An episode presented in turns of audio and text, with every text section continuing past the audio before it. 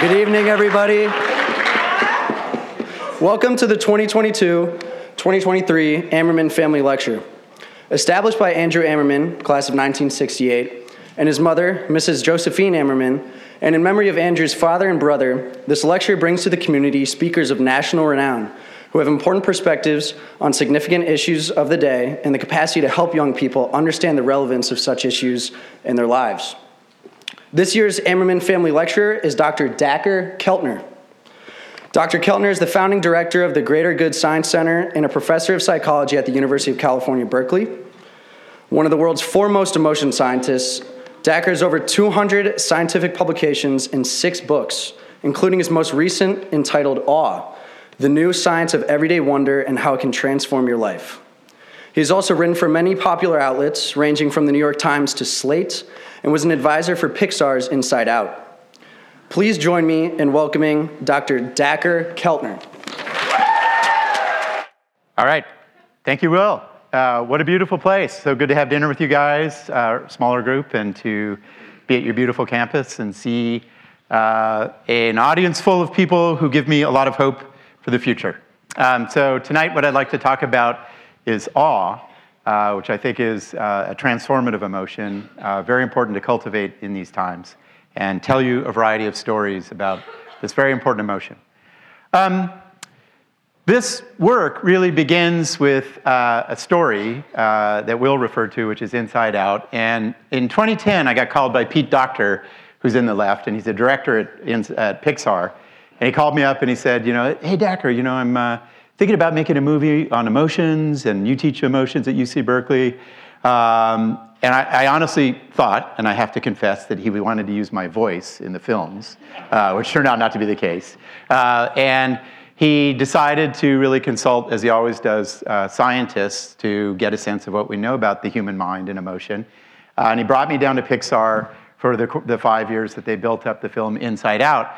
And the first question that he asked me is really an old question about the mind, which is, we've got five emotions, right, in this character, Riley, Uh, that govern how she reasons and acts in the world.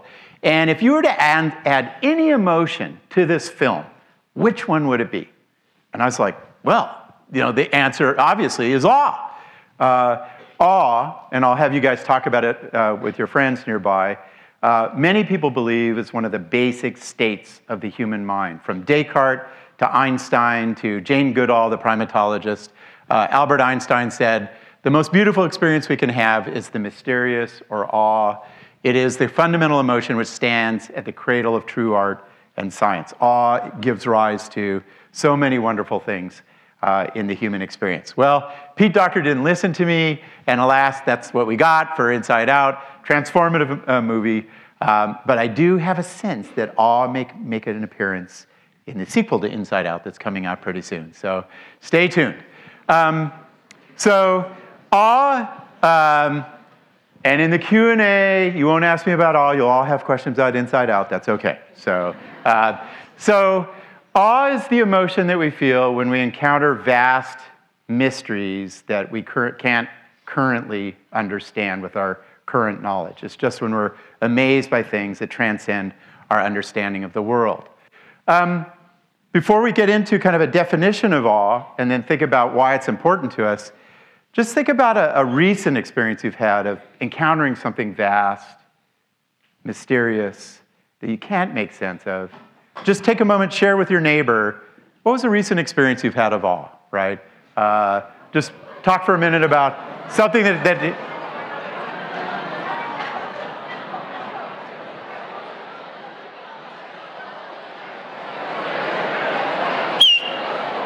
All right.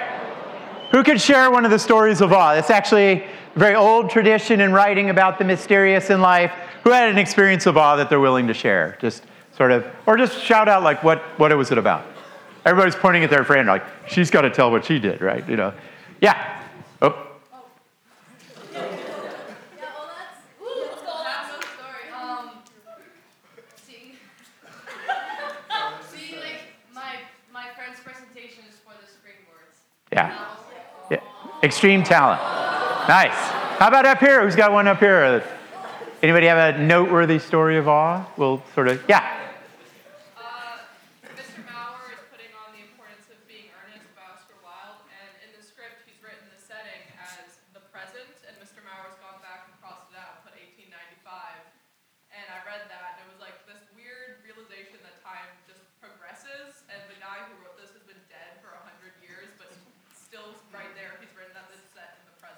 time can be pretty spectacular. Nice. Very interesting awe experience. Yeah, there we go. All right. Right up there.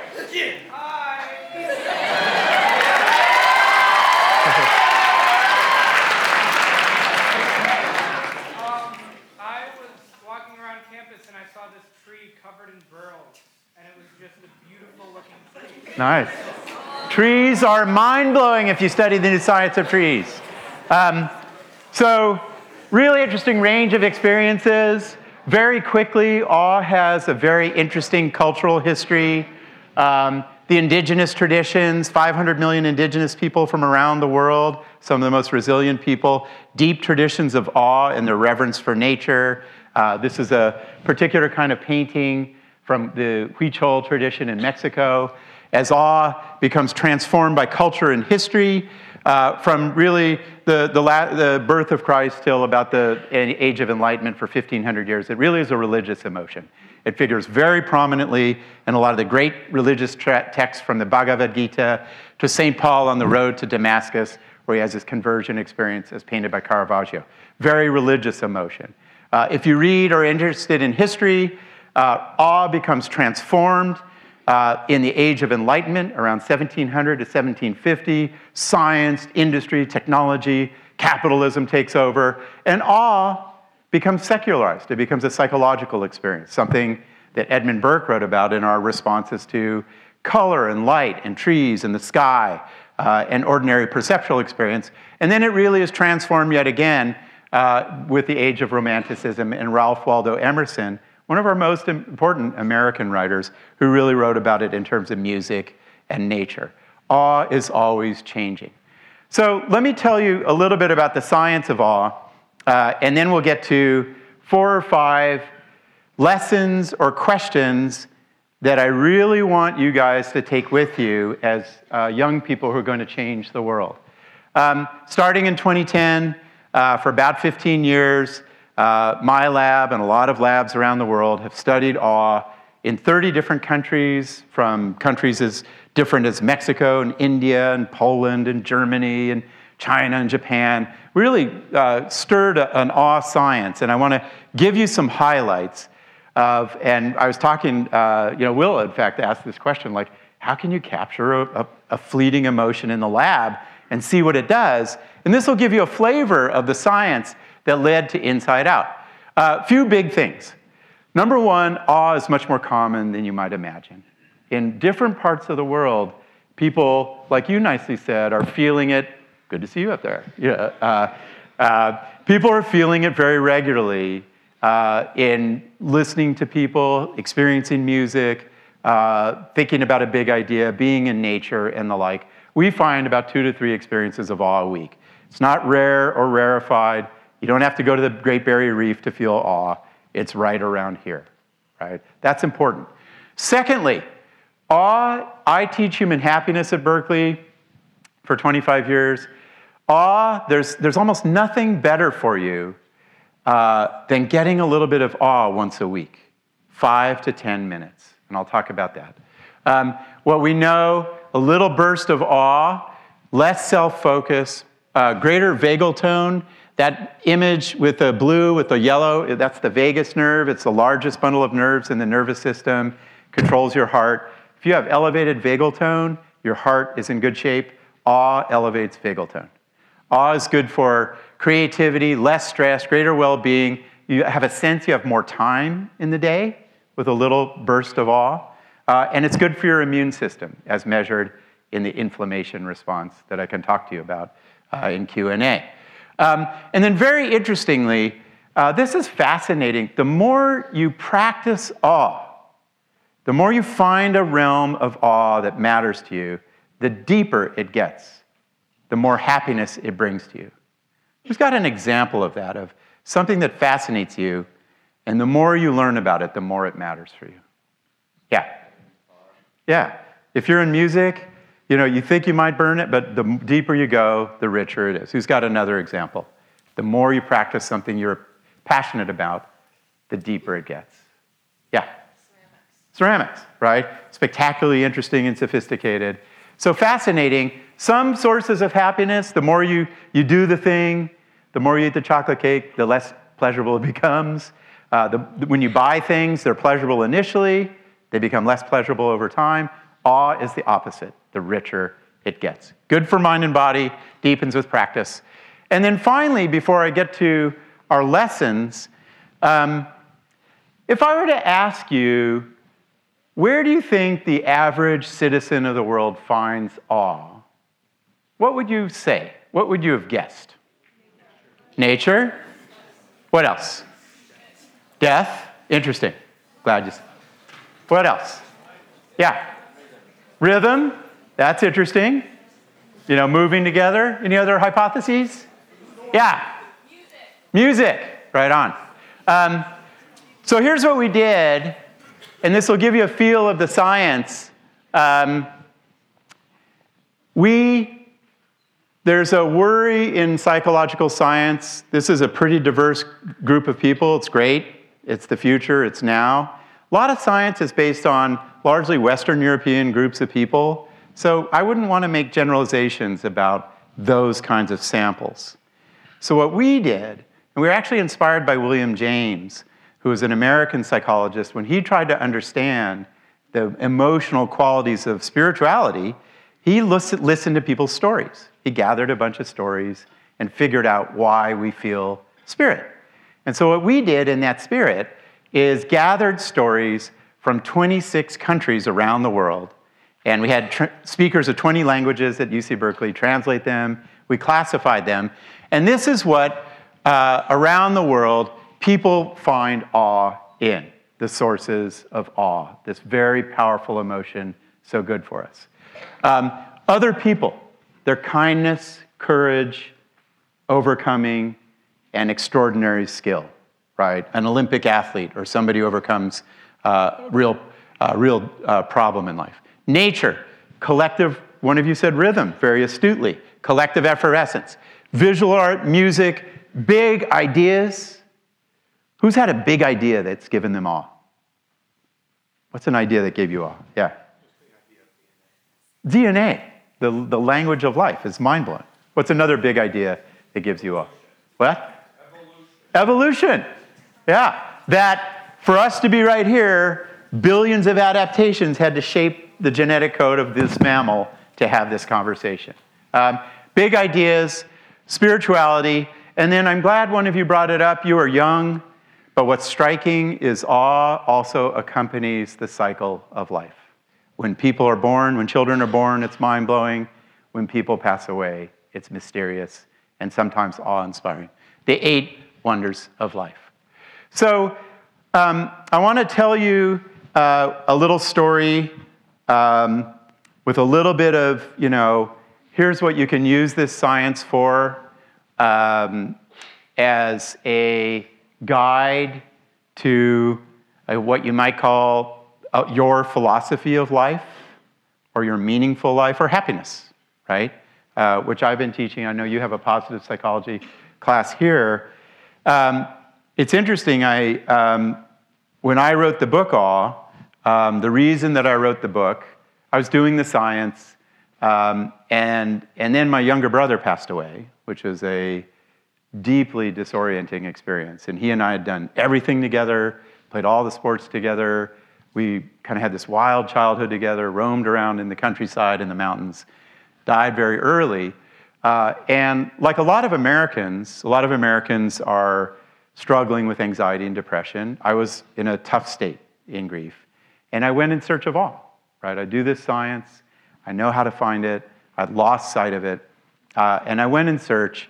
Uh, and it really aligns with, I think, the practical wisdom you can take from this science. Uh, it's a challenging time for people your age. You know, stress is higher than it was thirty years ago.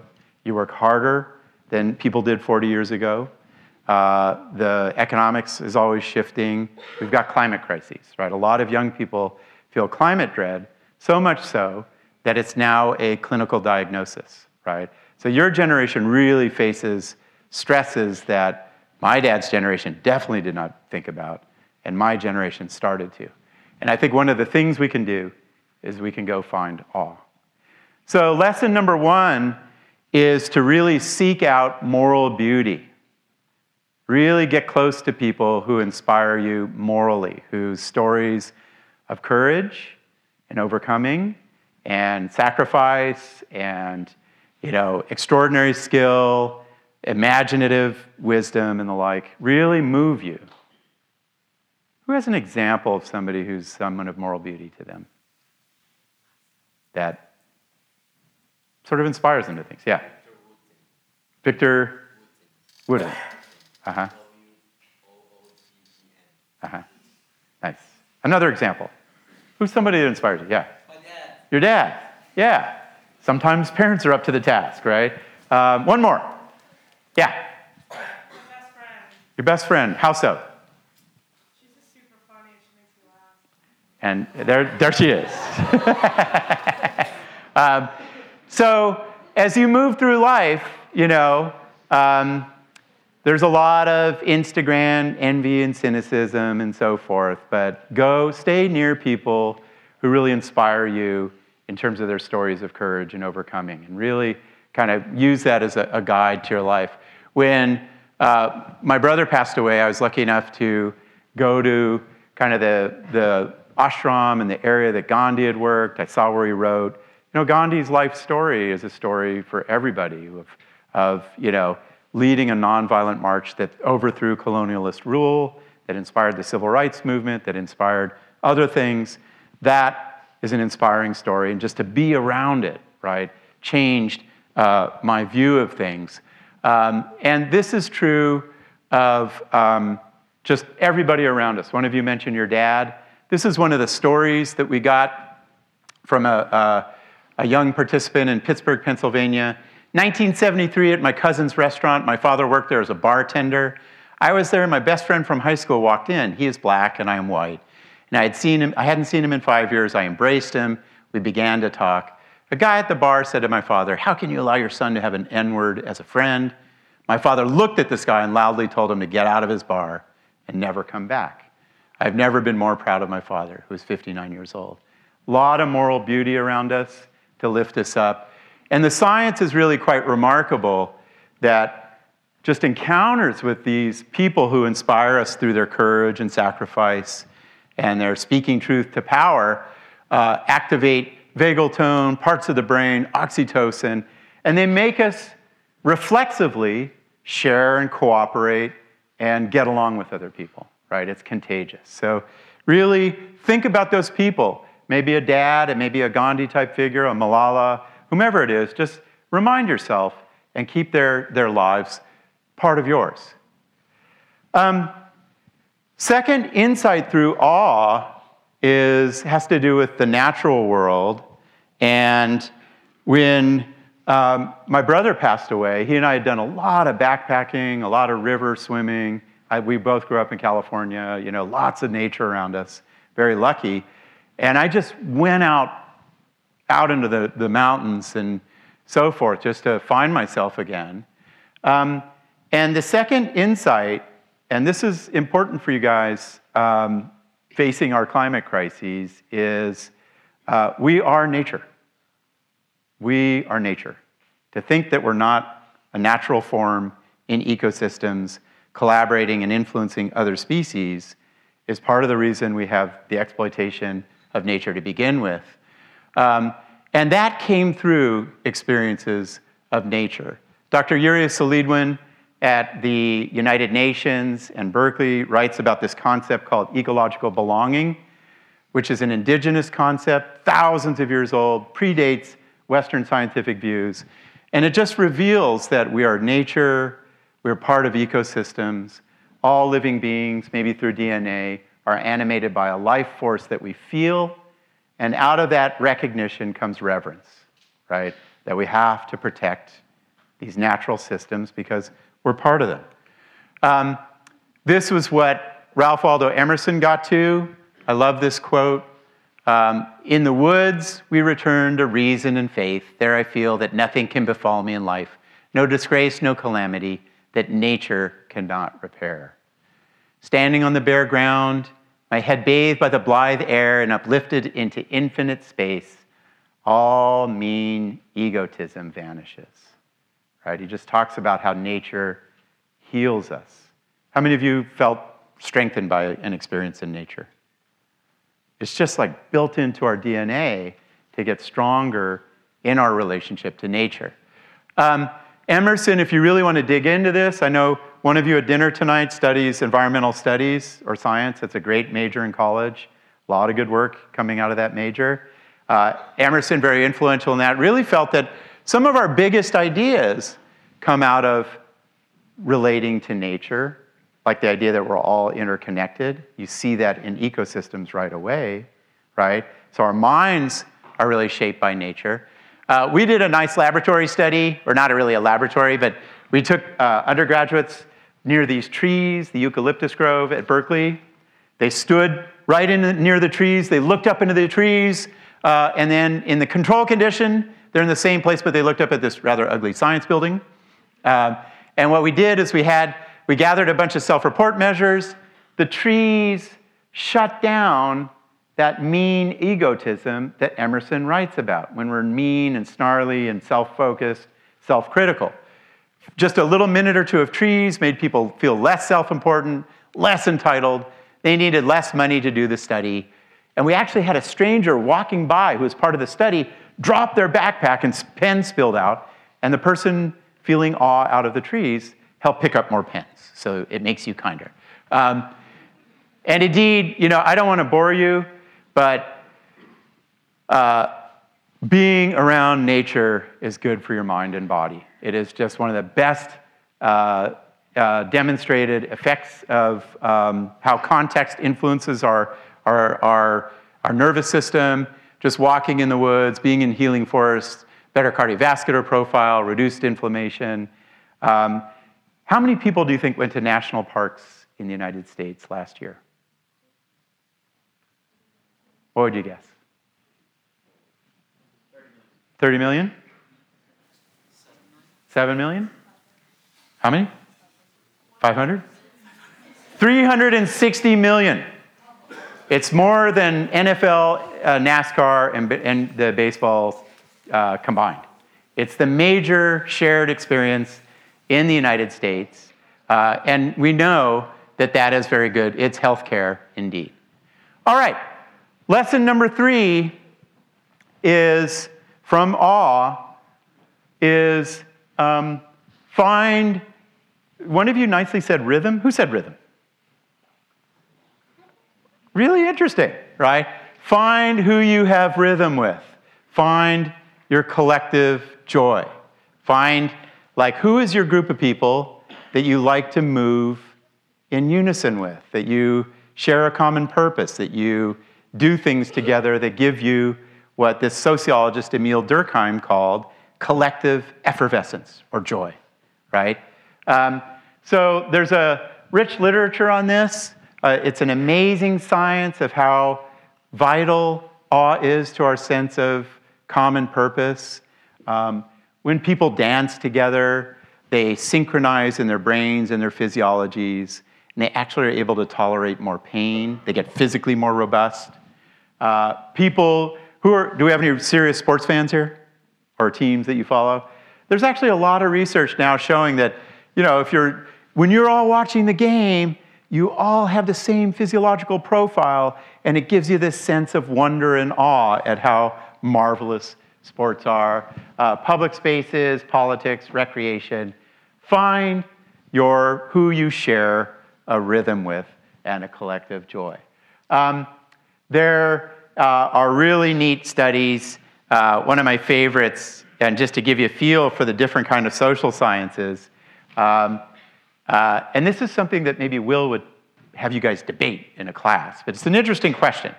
Um, the question was this: are sports fanatics, is your love of a sports team, like real love, is it a religion?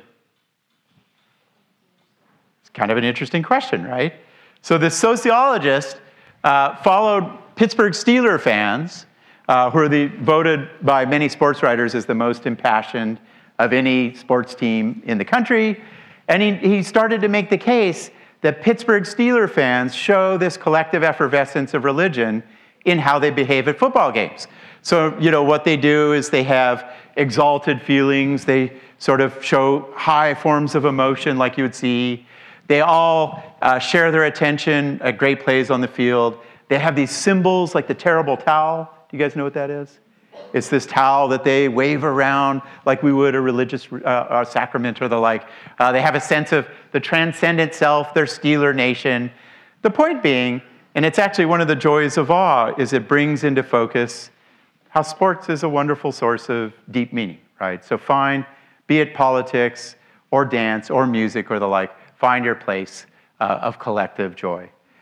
We, um, to test this in the lab, we did one of the weirdest studies I've ever done in my lab, which is our laboratory was a river where students rafted uh, down this river, the American River. We put cameras on the, the GoPro cameras on the, the rafts. We videotaped them, like these students right here. Uh, and we had eighty students from very poor high schools in California, right? Most of them hadn't been camping, hadn't seen a big green space like you guys have on this campus. Um, and then we had twenty veterans. And veterans in the United States, uh, a lot of veterans have twice the rates of depression and anxiety. Um, the highest suicide rate in the United States is young veterans, right? It's just coming back traumatized from Iraq or Afghanistan, very hard adjustment to, to life. Take them out on a, a day rafting, and what's amazing about these shared vigorous sports is you become collective and effervescent. They're, they all start showing similar physiologies. They're all developing rituals of cheering together. They start to merge uh, on the rafts as we do in other kinds of sports. And what we found is just a half day on the raft reduced stress in our high schoolers. They were happier with life. And then for our veterans, you see a thirty percent drop in P T S D. Right? P T S D, post-traumatic stress disorder, very hard to move around in veterans. And here, just a, a day outside uh, really changed these individuals' lives. Um, this is a veteran. I really like how he puts it. Looking up at the star-spattered sky, I thought about the universe and how infinite it is. It makes me, what I do feel less important, but the opportunity of what I could do more powerful and lightweight, somehow putting life into perspective. Um, all right, two final recommendations is to that come out of the search for awe is really take music seriously. Um, there's a lot of amazing new work on music as a way that we learn about what matters to us, what cultures we care about, what moral principles we care about. Um, uh, music, eighty thousand years old, very old in human evolution, song, early instrumentation, sort of we are this musical species that coordinates action, synchronizes our bodies, helps us become part of groups. Um, and importantly, uh, a lot of work with respect to awe is showing um, music is where we find parts of our identity, what we really care about, right? He's got an example of how a musical experience, maybe of awe, made you sense something about your identity, taught you something important. Who's been at a concert or followed a certain musician and suddenly they're like, this is what I care about?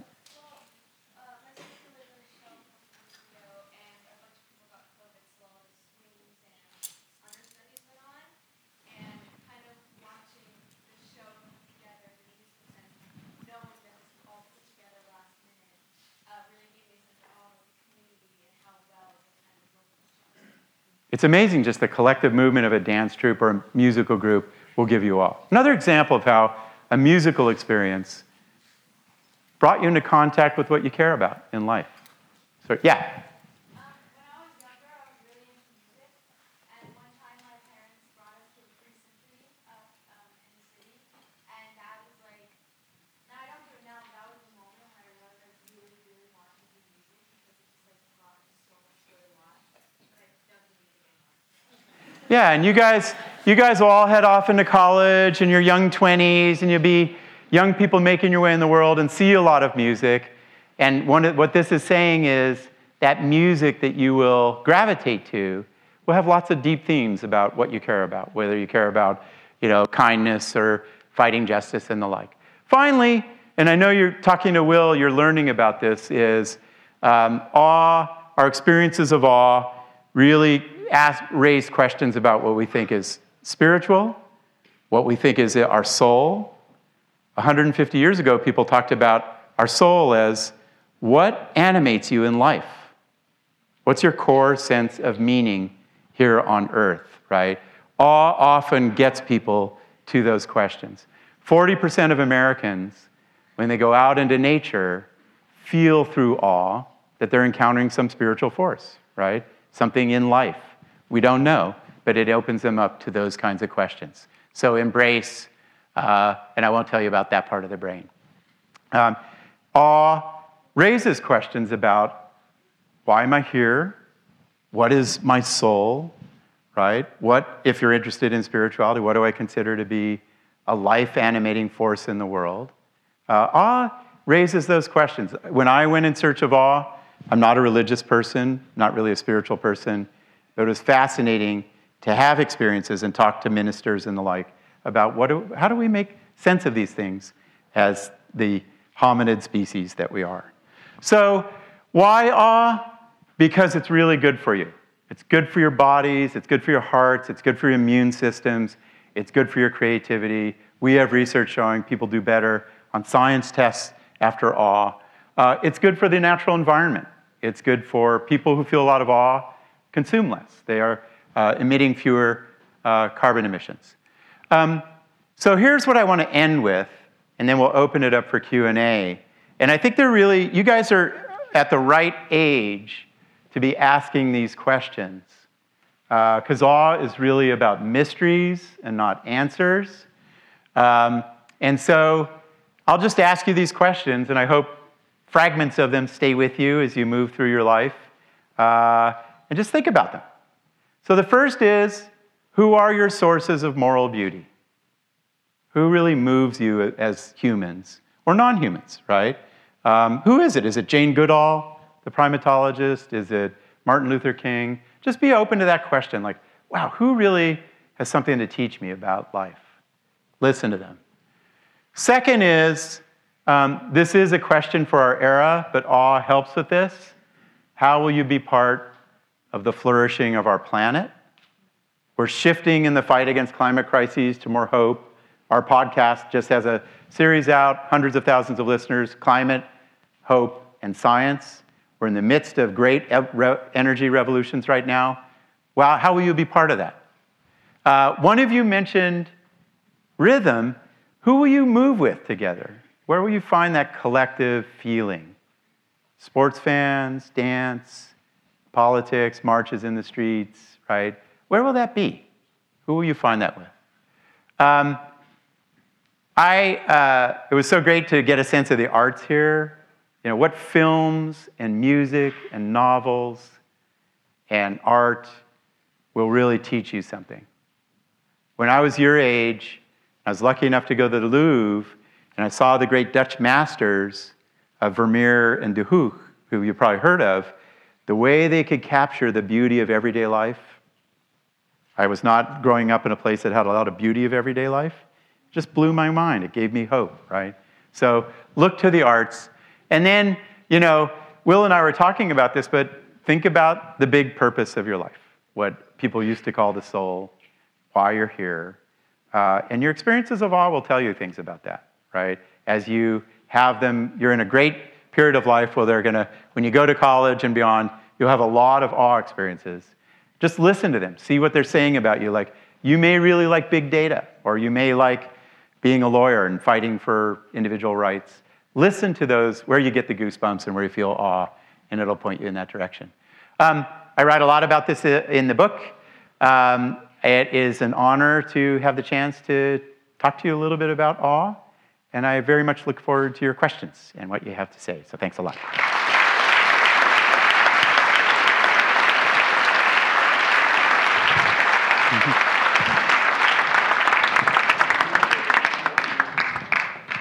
So we'll take some questions as we usually do.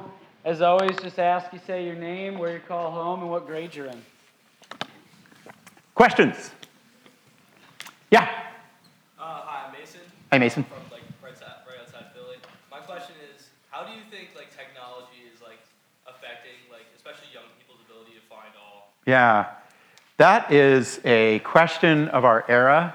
Um, and um, I um, have done a lot of work at Google and Facebook when it was Facebook and not Meta, um, and Pinterest. And, and in many ways, technology is the best and worst of times for young people and all. On the upside, um, it gets you access to things that previous generations didn't have access to. You know, music from around the world, art from around the world, knowledge from around the world. Your generation is the smartest generation in human history, and don't let anyone tell you that. It's called the Flynn effect. Uh, in economics, which is people have you're, people have been getting smarter, which is good to know, um, and and technology is part of that, right? You can find stuff that, uh, and I think Chat G P T or whatever will be game changing, uh, and yet at the same time, it's the worst of times. Like, can you find awe looking at something that big? Not really, you know. Uh, I think the data are pretty bad about that. Um, does Instagram bring you awe? Not. That's not looking too good. Um, so there are a lot of reasons why technology is an enemy of awe. So it's it's as they always say in that literature, you got to use it wisely. And good question. Yes. Uh, my, uh, my question is, how should we go about moving in unison with people at older ones? Yeah, you know the. Um, Dacher, can you restate the question just so everybody can hear? Yeah. The question is this moving in unison, and this is an interesting one because, you know, it happens all over the place and people don't even know it, right? So you go to a wedding, you guys will be ten years from now, I know this scares you, actually maybe twelve years from now, a lot of you will be going to weddings a lot, you know, like, oh my God, I'm getting married, you know. Uh, and you all move into unison on the dance floor, rituals are moving in unison, cheers at sporting events. Um, and for the most part, people sync up with people of different ages pretty quickly. Uh, really old people, probably is going to be a different pattern. There are studies showing nine-month-olds will sync up with adults just like that when they hear music. So it's this deep tendency to move in unison. And I think a lot of people looking at Western European American culture would say, we need more intergenerational moving in unison to give, give us a sense of community. So it's a great question. Yes? Hang on a sec. We'll go down here, and then we'll go up to you. I didn't point clearly. Down there. Yes, you.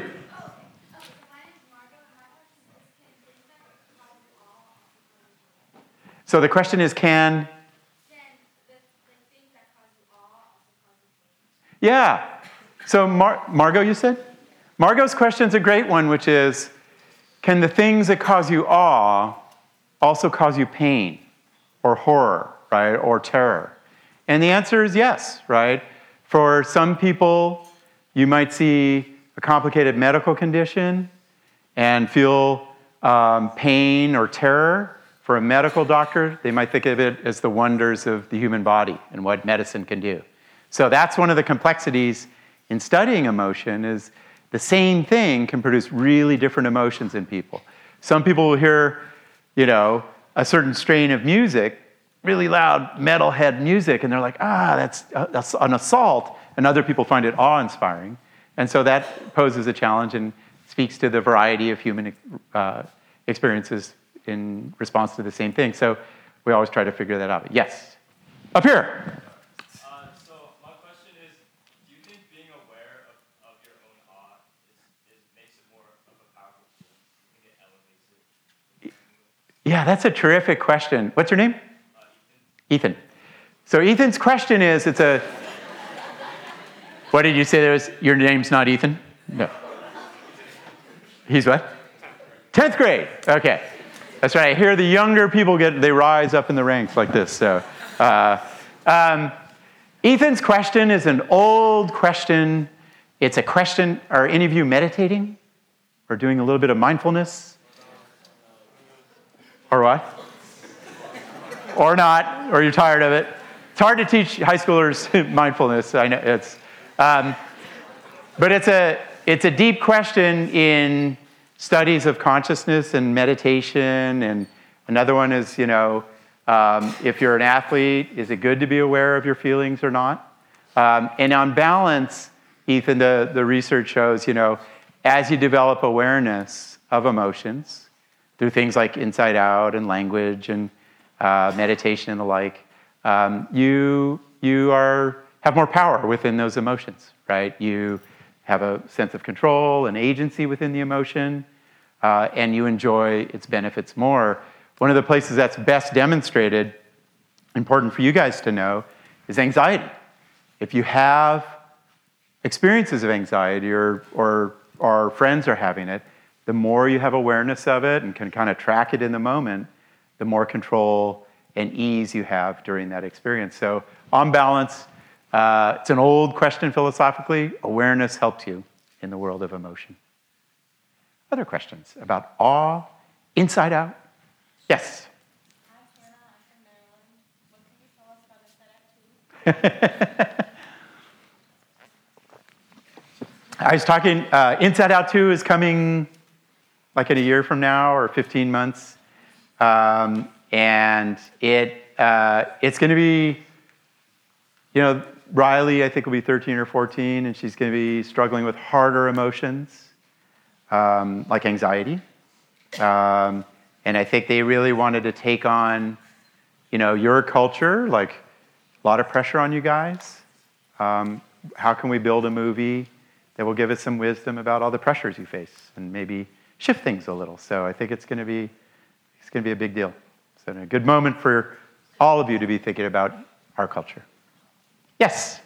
Um, so I'm reading this book right now in Pinterest, and it deals with the idea nice. of people having addiction to entertainment or addiction to things that make you feel good.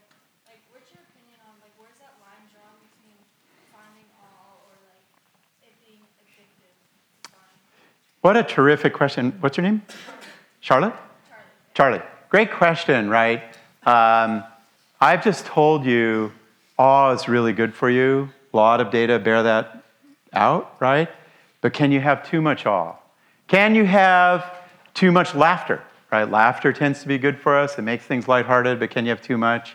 Here's a really interesting one. Do you think you can have too much compassion?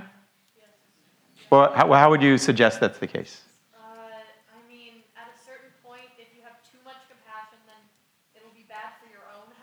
Yeah.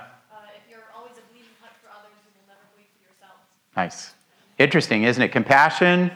Most of the ethical traditions believe compassion is a key to the ethical life, but there's actually a genetic syndrome. I think it's called Williams syndrome.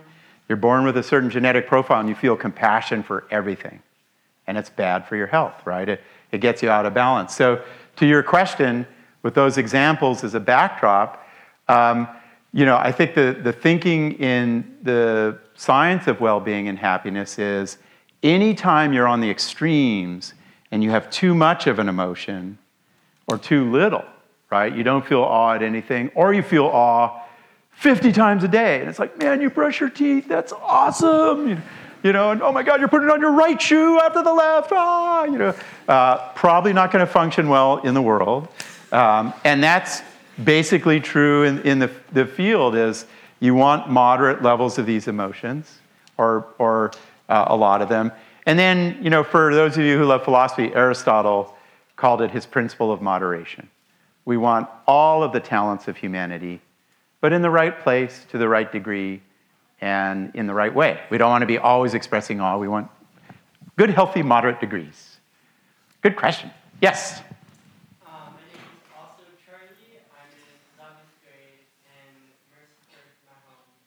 Oh.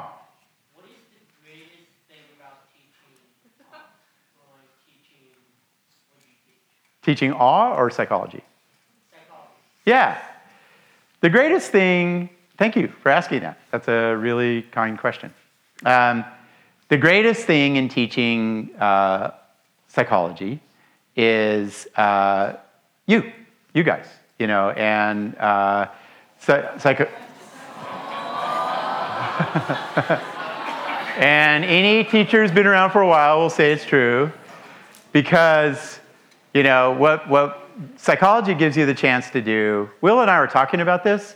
Psychology, and I hope you all take psychology when you go to college. It's a growing major. Uh, it has a ton of data science in it. I was talking to the, this, the group of students tonight over dinner. Data science is coming. It's going to run the world for about ten years. Um, psychology is very much in the mix of it. It's a great field. You know, there are a lot of mysteries to it. But I think psychology, uh, when you teach it to young people, it's, it basically does, it, it says, like, how do you want to live a meaningful life, right? You'll all, many of you will, most of you will make enough money. Most of you will have really good careers. Most of you will have good lives. But what, what's really going to matter to you? And I think psychology does that well. Uh, and I love, you know, I've taught for thirty years, uh, thirty-one years, twenty-seven at Berkeley, and I still bump into people in the streets. They're like, maybe they've had too many beers or whatever, and they're like, man, I got to hug you. I don't remember your name, but I loved your class, you know. And uh, and it just, you know, just to teach somebody one thing to live a good life is is worthwhile. And it stays, in, and I stay in touch with young people. Thank you. Yeah? Uh, my name is Not Charlie. Okay. Part of the Not, Char- Not, Char- Not Charlie name club. My name's Damian.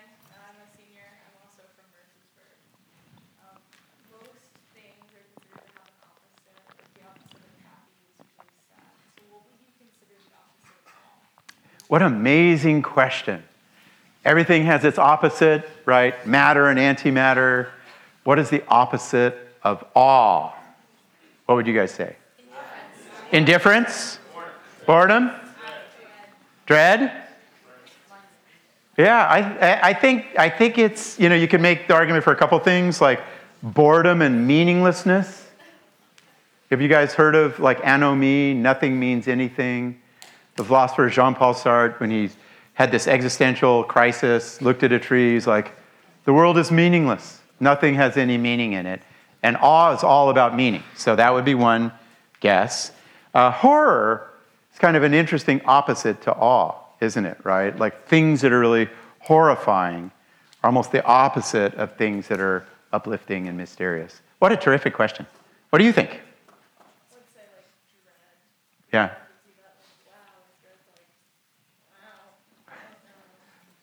Yeah, so it has a, a different emotional tone. Yes, you.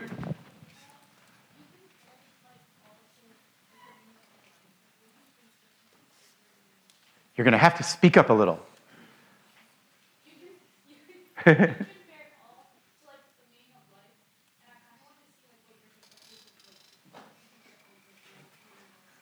I missed the last part too. It's I compared to the meaning of life and. Yeah, this is what I love about awe. When, um, when you're my age, right, sixty-one, and you've been through a lot, you will, you're like, what have, what do these awe experiences teach you?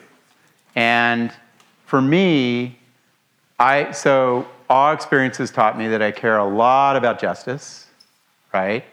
And so I got to work on a case against solitary confinement.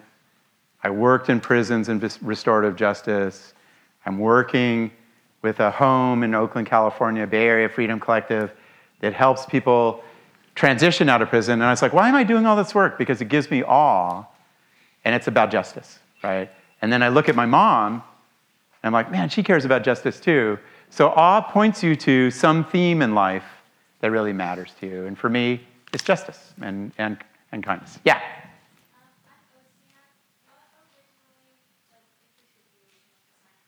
Yeah, thank you.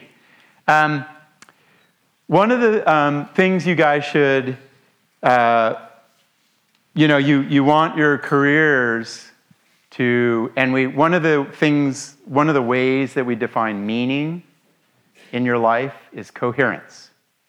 It's it sort of makes sense collectively as a story. And um, as I write about in this book, um, I grew up raised in a childhood of awe. You know, my mom taught literature and romanticism and poetry.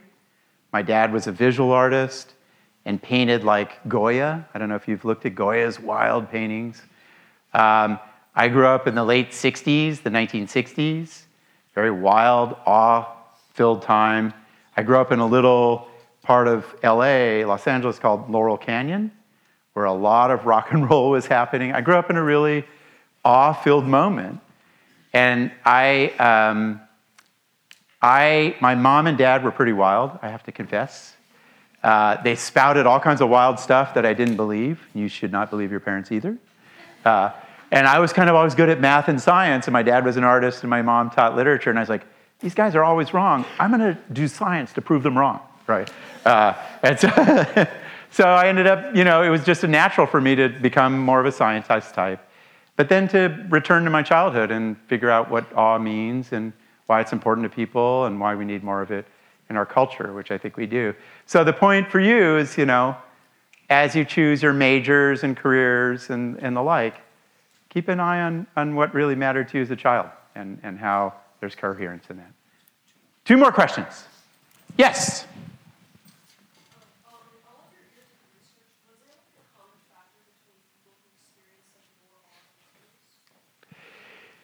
Yeah, you know, it's interesting. Uh, so the question is about what is the profile of someone who feels a lot of awe? Um, and we haven't learned a lot about that, but what we have learned um, is they tend to kind of practice openness to the world rather than reducing the world, putting the things in the world into boxes and tight labels and the like. They're kind of more open. They embrace mystery. They like things where there aren't answers to them, right? Um, a lot of fields you'll go into don't have a lot of answers. Uh, and so they have this profile of like just wondering about things and being open. Uh, so that was sort of what we have to say. Do you have a hypothesis?